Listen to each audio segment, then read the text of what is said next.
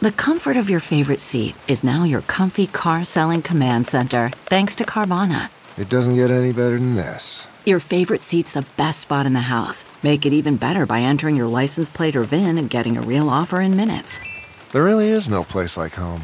And speaking of home, Carvana will pick up your car from yours after you finalize your offer. Visit Carvana.com or download the app and sell your car from your comfy place.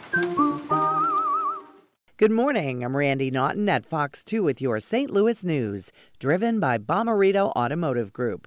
The Major Case Squad has been activated this morning for a fatal shooting in Fairview Heights, Illinois. An 18 year old man was found shot to death in his garage last night on Lakeland Hills Drive.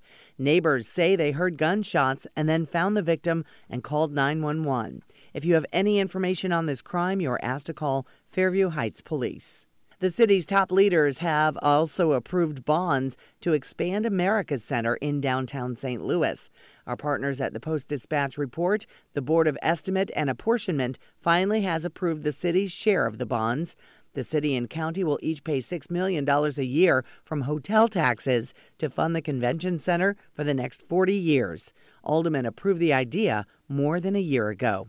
From the Fox 2 Weather Department, temperatures will be settling into the 20s for several hours before starting a slow rebound this afternoon. The clouds will break up and sunshine will return this afternoon, but it will be cold, with temperatures only recovering into the low to mid 30s. Friday starts out very cold out the door, but warms up nicely under sunny skies. Look for high temperatures Friday to reach the lower 40s. Saturday continues to look stellar for the Mardi Gras parade.